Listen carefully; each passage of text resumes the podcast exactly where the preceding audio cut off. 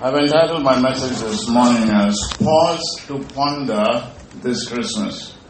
Pause to Ponder This Christmas. Do you know that? Uh, did you know that uh, the date for Christmas celebration as December 25th was set up only in the year 353? Okay. So before that, nobody celebrated Christmas because uh, every Sunday was a celebration of the death, burial, and resurrection of Jesus.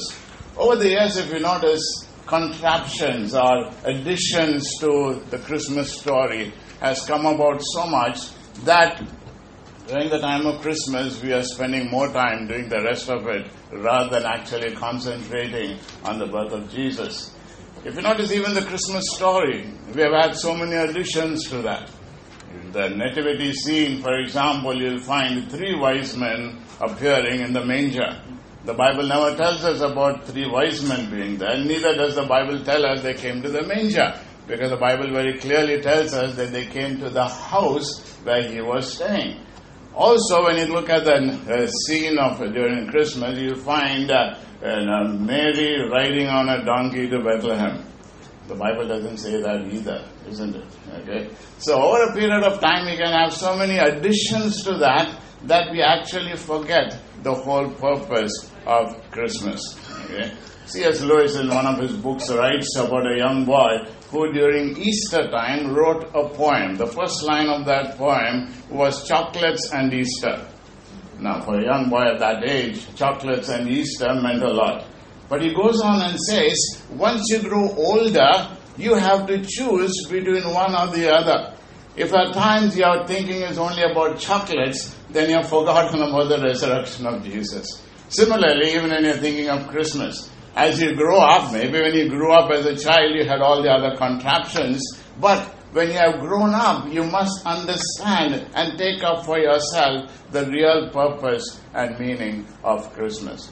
I would like to focus our attention this morning on two passages of Scripture where it speaks very specifically about what happened during Christmas time, and as a result of that, right throughout later on, Mary treasured these things in her heart and pondered over it.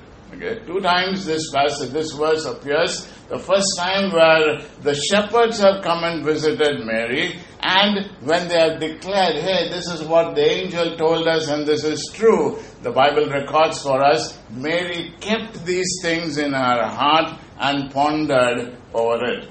Then later on, also at the age of 12, when Jesus appears in the temple and discusses you know, major theological issues with the rabbis of that day, and finally, when their parents meet up with Jesus, Jesus says, Didn't you know I must be about my father's business? A 12 year old retorting to his mother who has lost a child and found the child again. The child responds and says, Didn't you know that I must be about my father's business? And this again, she treasures in her heart. So, our, my focus of attention this morning in our uh, study together will primarily be this What are you really treasuring in your heart about Christmas?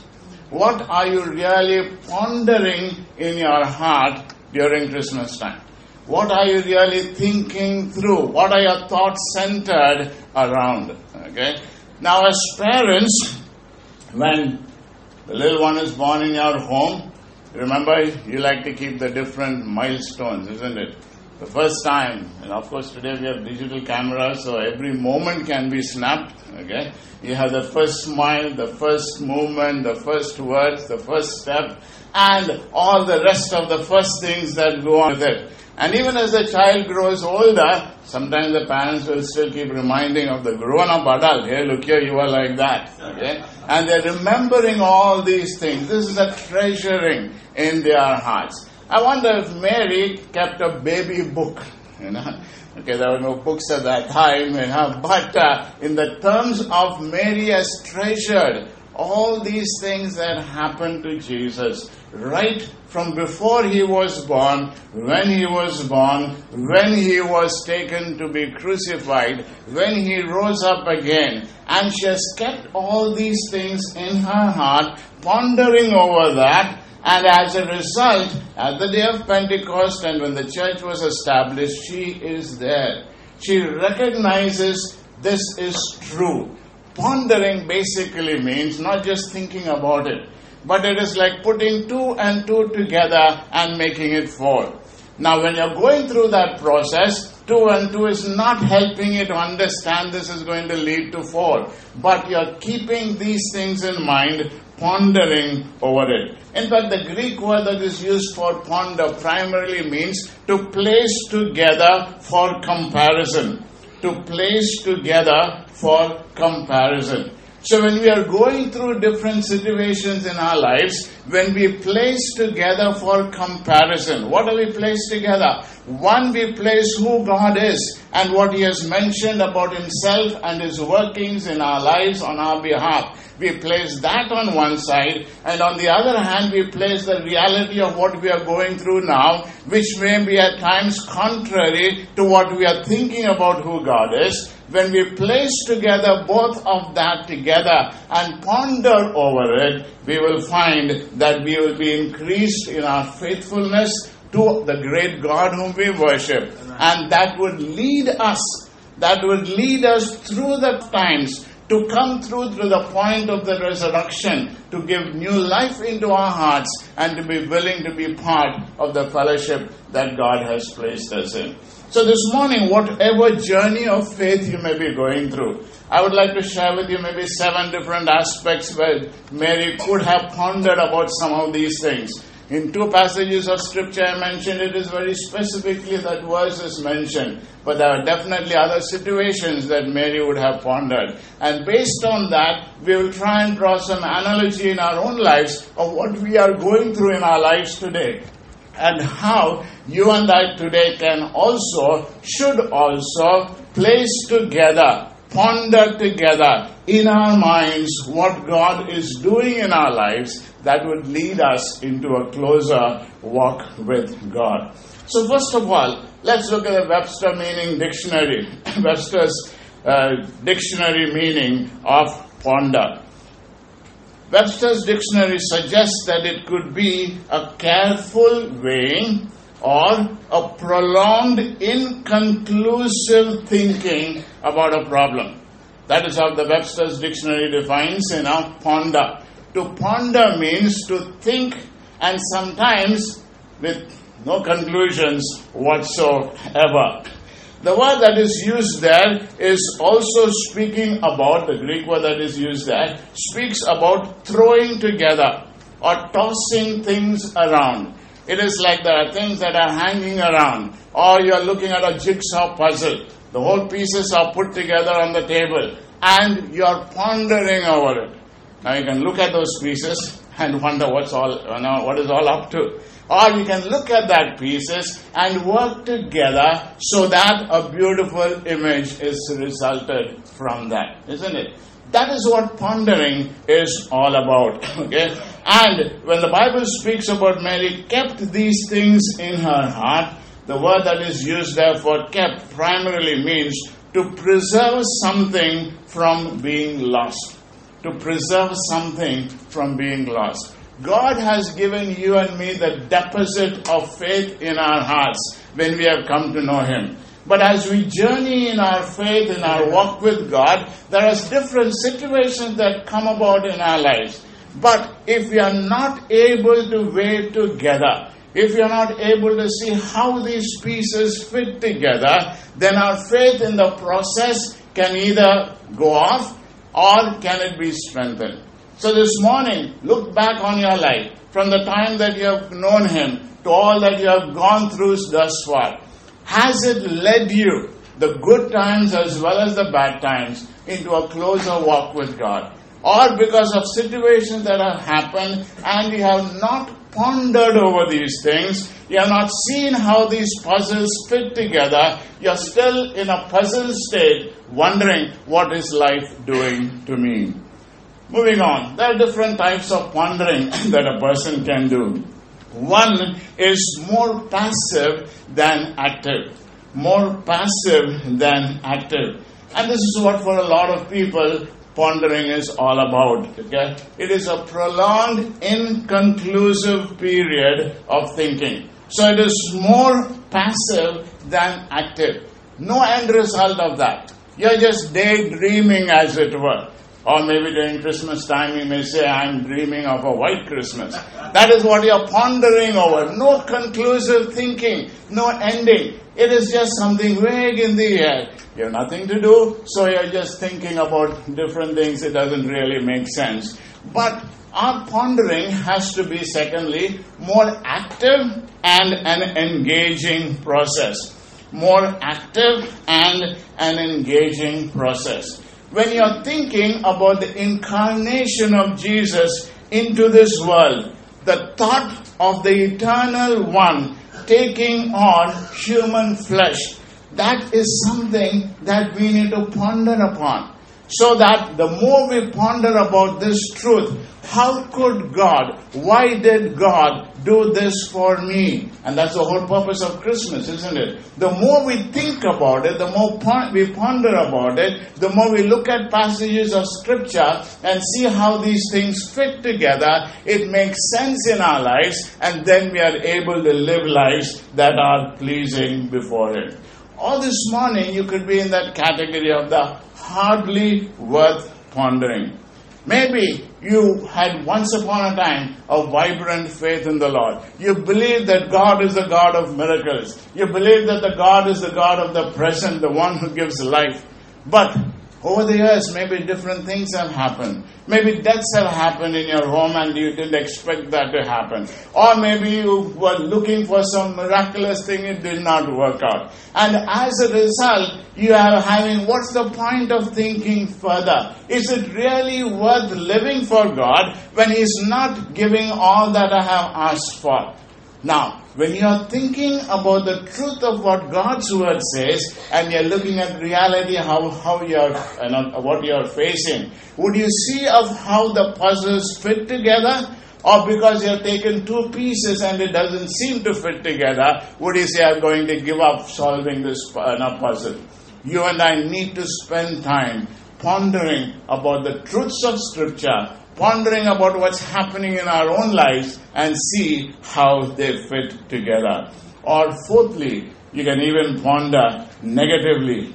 You can even ponder negatively, and you can be in a state in which you say, I give up. Okay? Maybe this morning you're sitting in church, but you're saying, This doesn't make sense to me anymore. If you notice in recent times, there are a lot of individuals who once upon a time were vibrant Christian leaders, and suddenly they turned around and said, Christianity doesn't make sense to me anymore. Why did they do that? Because they went through situations in life. They are not able to piece the pieces together, and they said, I give up. This morning, even if you're in that category, let me encourage you. There is good news for you because that is what Christmas is all about. Christmas enables us to ponder the truths of God, how He works in our lives, and how they fit together. Luke Johnson, a commentator, puts it across this way. He says the contrast between the angelic voices and the earthly reality is sharp. Think of the moment. The shepherds, angelic voices. But where was the baby Jesus born? in a manger. The contrast between one which was angelic and the other which was so earthly and down to earth was so sharp. No wonder he says, Mary turned these events in her heart, trying to understand them. But the beauty of it is, when we give room for God, when we give room for God and allow Him to guide us in our ponderings, then it makes sense. Then it fits together. And as a result, we will be able to come into a closer walk with God. Remember, the Bible tells us that Mary pondered these things not in her mind alone, but in her heart. In other words, there were emotions involved with that. It was not just a mental struggle, but it was very much a part of her inner being. She wanted to know desperately from the bottom of her heart, Lord, how does this all fit together? So, when you and I also do this, we will come into a closer walk with God. But when we don't do this, what will happen? We can lose God's word. God's word has been given to us, isn't it? It's the living word, the written word, the living word, the life giving word. But if we are not willing to ponder the truths of Scripture, truths are still there, but we have lost out those words. So let me encourage you during this Christmas season to make sure that if in case whatever level you are in and you are pondering, whether you've drifted far away or you are in the actual process of stimulating your mind and your heart to understand God, why did this happen this year? How does this make sense in my life? Whatever stage you may be in, let me encourage you this morning not to give up, but to press on. So let's get to the different aspects where Mary would have pondered things over. First of all, at the time of the Annunciation, the Annunciation is basically when the angel came and spoke to Mary. Turn with me, if you will, to Luke's Gospel, chapter 1. Luke's Gospel, chapter 1, verses 29 onwards. Verse 28 The angel went to her and said, Greetings, you who are highly favored, the Lord is with you. Mary was greatly troubled at his words and wondered what kind of greeting this might be. But the angel said to her, Do not be afraid, Mary. You have found favor with God. You will be with child and give birth to a son, and you are to give him the name Jesus. He will be great and will be called the Son of the Most High. The Lord God will give him the throne of his father David and he will reign over the house of Jacob forever. His kingdom will never end. And Mary's question to that was, How will this be? When we turn in our Bibles from Old Testament to New Testament, it's a question of just turning a few pages, isn't it? But if you really look at it, it's around 400 years. Okay? So 400 years of silence. No prophets, no individuals, no hearing the voice of God, no angelic voices over there. And after 400 years, Mary receives a message from this angel to say, You're highly favored, the Lord is with you. Are you going through a period in which God has seemed to be silent in your life? Now, it may not be 400 years, but for you it may seem to be 400 years. It's a long time. Lord, I've been praying. I've been waiting for an answer, but you have been doing nothing. Why, Lord?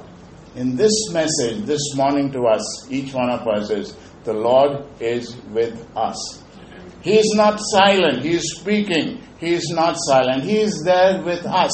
And the angel then goes on and explains to Mary what is going to happen. That the Messiah that they were looking for, that every young girl child at that time was looking forward to, that she would be the one that would bring forth the Messiah, that was happening. This was the reality that it was going to take place. But an immediate question is if I'm going to be the one who's going to bear the child, but I'm a virgin, how can I do it? In other words, what is my role? I don't have a role in this. And the Lord says, Yes, you don't have a role because the role is entirely the Lord's. Now, the Holy One that is going to be born, conceived of the Holy Spirit. Remember, oftentimes in our journey of faith, we think about what is my role? What do I have to do, isn't it? And the Bible tells us, the Lord says, You give it up to me, I will do it for you.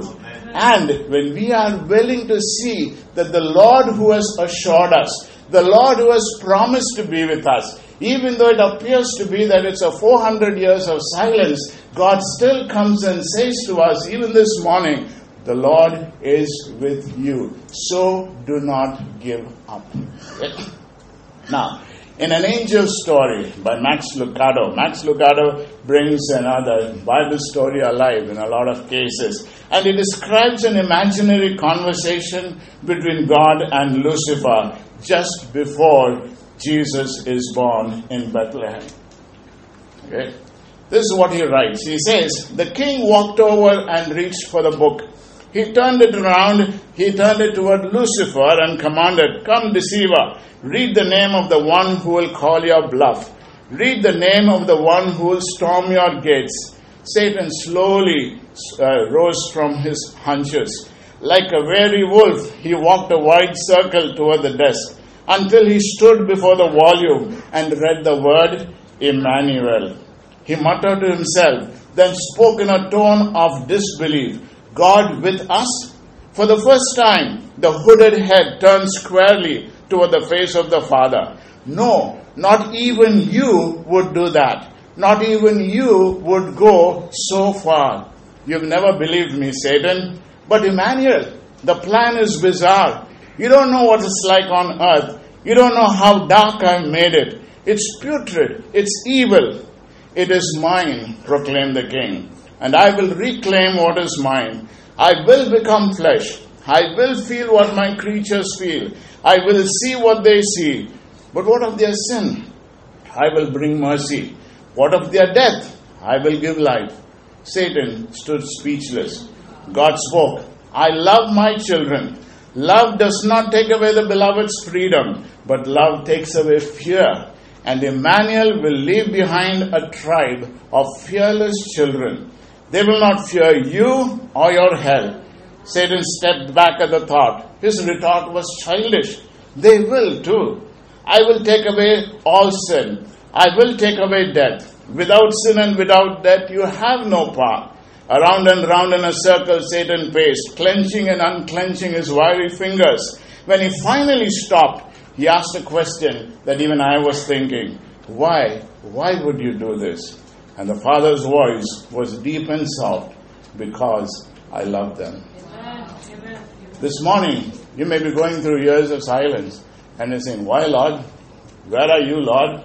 But the Lord's word to you this morning is, He is there with you the Lord is there with you. Make sense of those pieces. Ponder upon this truth. He loves us so much. So if He has sent His only Son into this world to become a man and die for you and me, wouldn't He be with us through the thick and thin of life? Yes. He's definitely going to be there. Secondly, Mary would have pondered at the time of the birth of Jesus. At the time of the birth of Jesus. Remember, Luke, when he writes this gospel, is very careful to put this thought across that Jesus was not a myth, that Jesus was very much a part of history. He speaks about Caesar Augustus. He speaks about the governor by the name of Quirinius. He speaks about all these individuals to ensure that the historical fact of coming of Jesus into this world is definitely recorded for us. Okay? Now, what happened during this time when Jesus was going to be born? Caesar made this massive registration plan. What was the plan? That everybody should go to their hometown for the census to be taken. Now remember, Mary is with child. Okay? Put yourself in Mary's shoes. What would your question have been? Lord, why did you allow this Caesar to do this registration only at this time when I'm with child?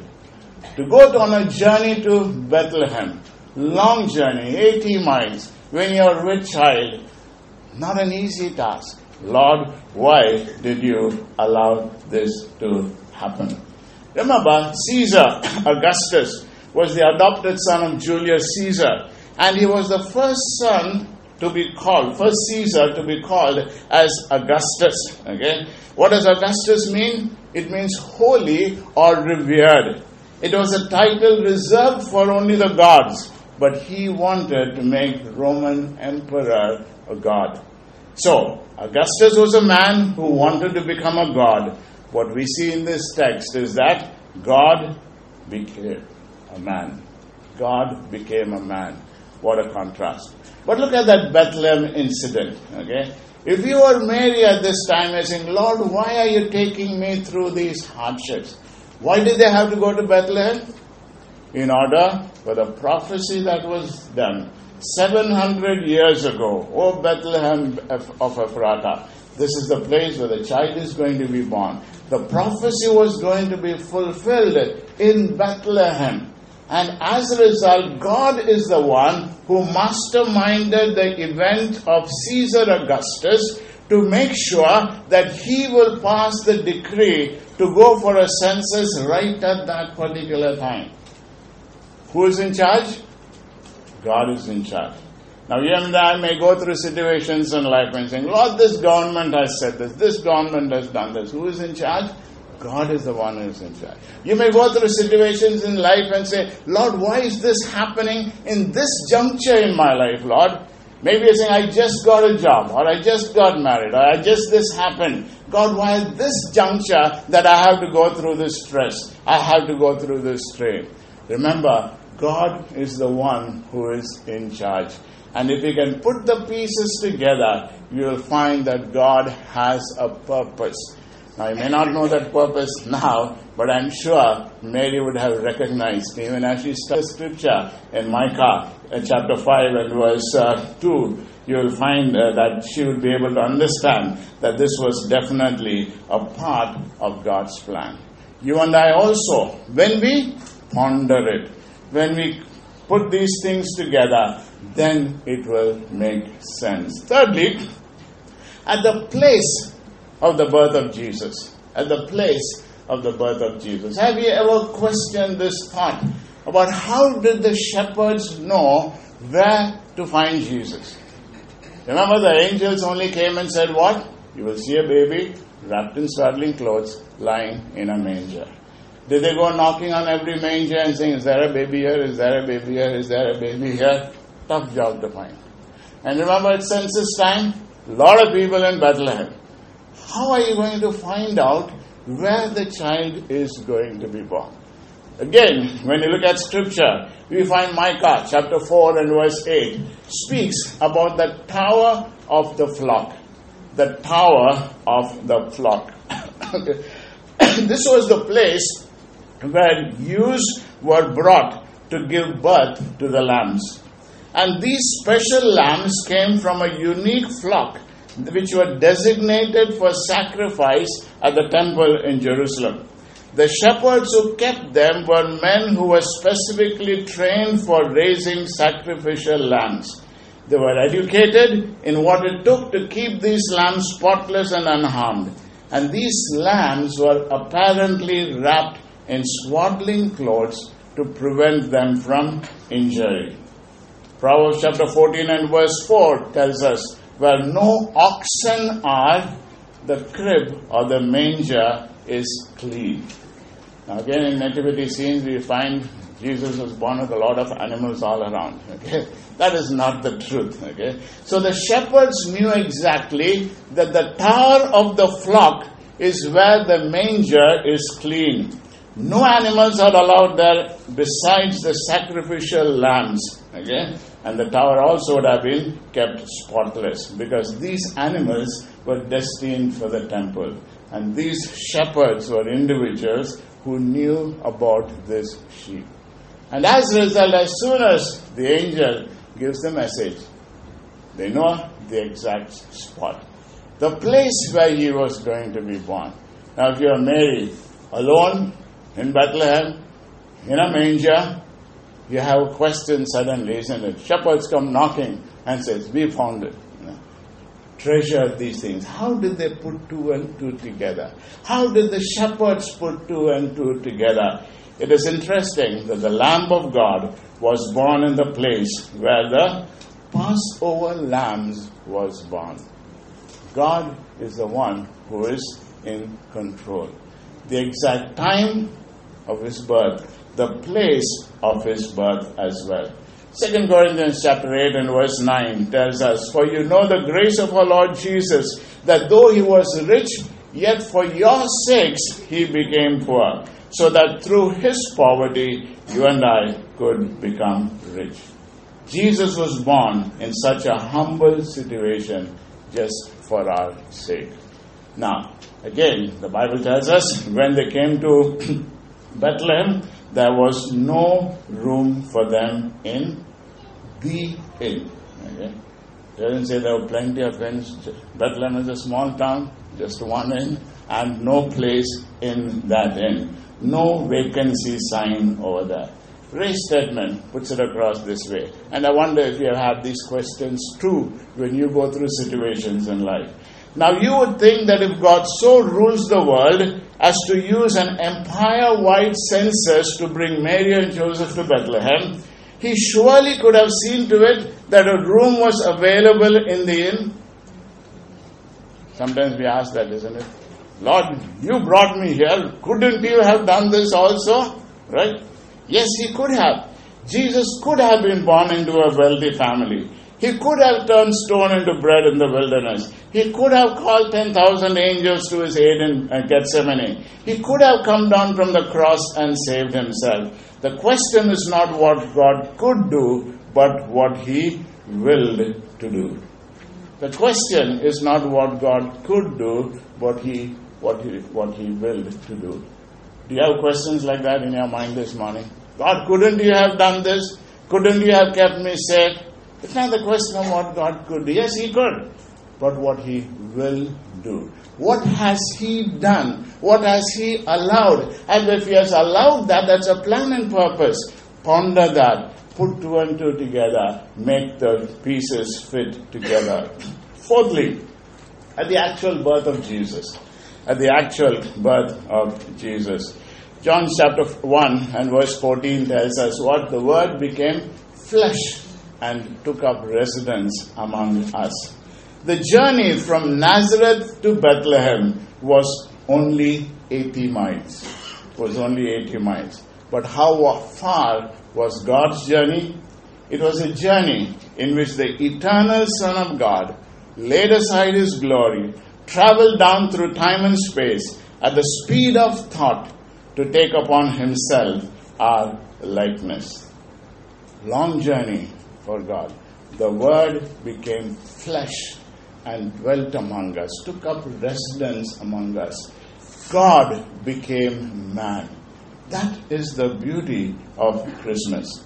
And during this Christmas time, we need to emphasize the fact of the virgin birth of Jesus not the fact that Mary was the virgin, but the conception that took place was from God. Because there was no sin from Joseph's side, no sin from Mary's side. Because that which was born in her was sinless, the Holy One. The importance of the virgin birth is important at Christmas time. Why? Because it speaks about the deity of Christ.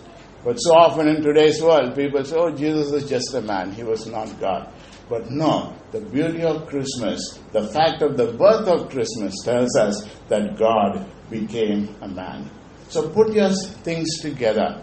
If God was willing to become flesh for us, feel with what we are going through, suffer with what we go through, isn't He a great comfort and solace in whatever you're going through life? Put those pieces together, ponder upon these thoughts. Fifthly, you find that the surprise arrival of the shepherds. In Luke's Gospel, chapter 5, chapter 2, we read this about the shepherds coming over. They hurried and found Mary and Joseph and the baby who was lying in the manger. And when they had seen him, they spread the word concerning what had been told about this child. And all who heard it were amazed at what the shepherds said to them. But Mary treasured up all these things and pondered them in her heart. The shepherds were excited. They went and told to everybody. But what did Mary do? She pondered these thoughts in her life. Even at this very moment, there are different things that she would have thought about. The fact that God brought them safely to Bethlehem, kept them safe. That was the hand of God. God arrived at that very particular moment, the child was born. The shepherds came to question, investigate, and to confirm. If you were Mary at this point of time, how would you have felt when you're alone in that manger? Nobody to you know, sort of take care of the child, nobody to assist you in the giving of the birth of the child. You are all alone in that stony area. Okay? And when you're thinking about a crib, by the way, don't think about hay and soft and all that. It was actually a water trough. Okay? It was made of stone. Okay? So to lay the baby in that cold stone is not going to be easy. And you're staying in that situation, and suddenly the angel, uh, the shepherds come and say, Hey, this is it. They give glory to God. How would you have felt? You'd say, God, you're so gracious. In my point of need, when I was all alone, you send these people to comfort, to strengthen, to affirm what you have given to me. Amen. This morning, whatever situation you're going through, God gives you this message. The shepherds came and encouraged Mary. This morning, take this message as encouragement to say, God is there with you. Make sense. Make those pieces fit together. Sixthly, at the thought that he was about to die. Remember, after 33 days, Mary go to the temple to offer the child. Okay. At this particular moment, Simeon, the individual who is there, a devout worshipper, he prophesies and says, "A sword shall pierce through your own soul also." Okay. Imagine, 33 days. Okay and Simon the prophesies, not good things. Okay? He's saying, a sword will not pierce through your heart also. A prophesy about what is going to happen in the future. That Jesus was born to die. And she has treasured these things in her heart. You remember later on when Jesus starts out his ministry, his brothers and mother come along and are searching for him, and Jesus turns around and says, Who is my mother? Who is my brothers? The one who follows after me. If you're the mother at that time, how would you have felt? Okay? I brought this kid up and now he turns around and speaks like that to me. Now, she treasured these things in her heart. At the cross, Jesus is standing there, weep, and Mary is standing there weeping. Jesus says, Woman, behold your son, son, behold your mother. She treasures these things. Then at the resurrection at the tomb, then even at the early church. Here she is one who has put these things, he has not given up. Even when things got tough for her, even when he began to go out on that ministry, even when he began to go to the direction that he was going to be killed, even at the foot of the cross, she has not given up. Don't give up when things are hard for you. But ask the Lord to put those pieces together. okay? The thought that Jesus was born to die. Life is not going to be a bed of roses. Even though we want it to be. We expect that God, if you are God, you can do this. Yes, He can do that. But what is He doing? And through that process, what is He teaching you? That is what our pondering is all about. Finally, the seventh one. At the time 12 year old Jesus is found among the teachers in the temple in Jerusalem. You find this in Luke's Gospel, chapter 2, when Jesus says, Didn't you know I had to be in my Father's house? But they did not understand what he was saying to them. Then he went down to Nazareth with them and was obedient to them. But his mother treasured all these things in her heart. Her mother treasured all these things in her heart. As parents, this is a passage that you can take comfort and strength from, isn't it? A 12 year old child growing up, adolescent issues maybe, and you are wondering, Lord, how does this fit in all together? And Nancy Palmer Jones speaks about how all parents can find much to relate in Mary's story. And let me read her statement to you, which she puts it across so beautifully. She writes, There's a mixture of joy and fear when you know you are to bring new life into this old world. The rush of hope and the sense vast potential. For truly every child does change the world in small or large ways. But also the fear that comes with the sure knowledge that our children will be hurt and will have their hearts broken, for this is the cost of living and the certainty that they will hurt us too, intentionally or not, and that their lives will pierce our souls. Fear because we must face this hurt, must open ourselves to it.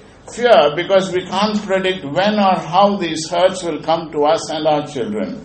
All we can do is to make ourselves available and make space for the shaft of light for us and for them.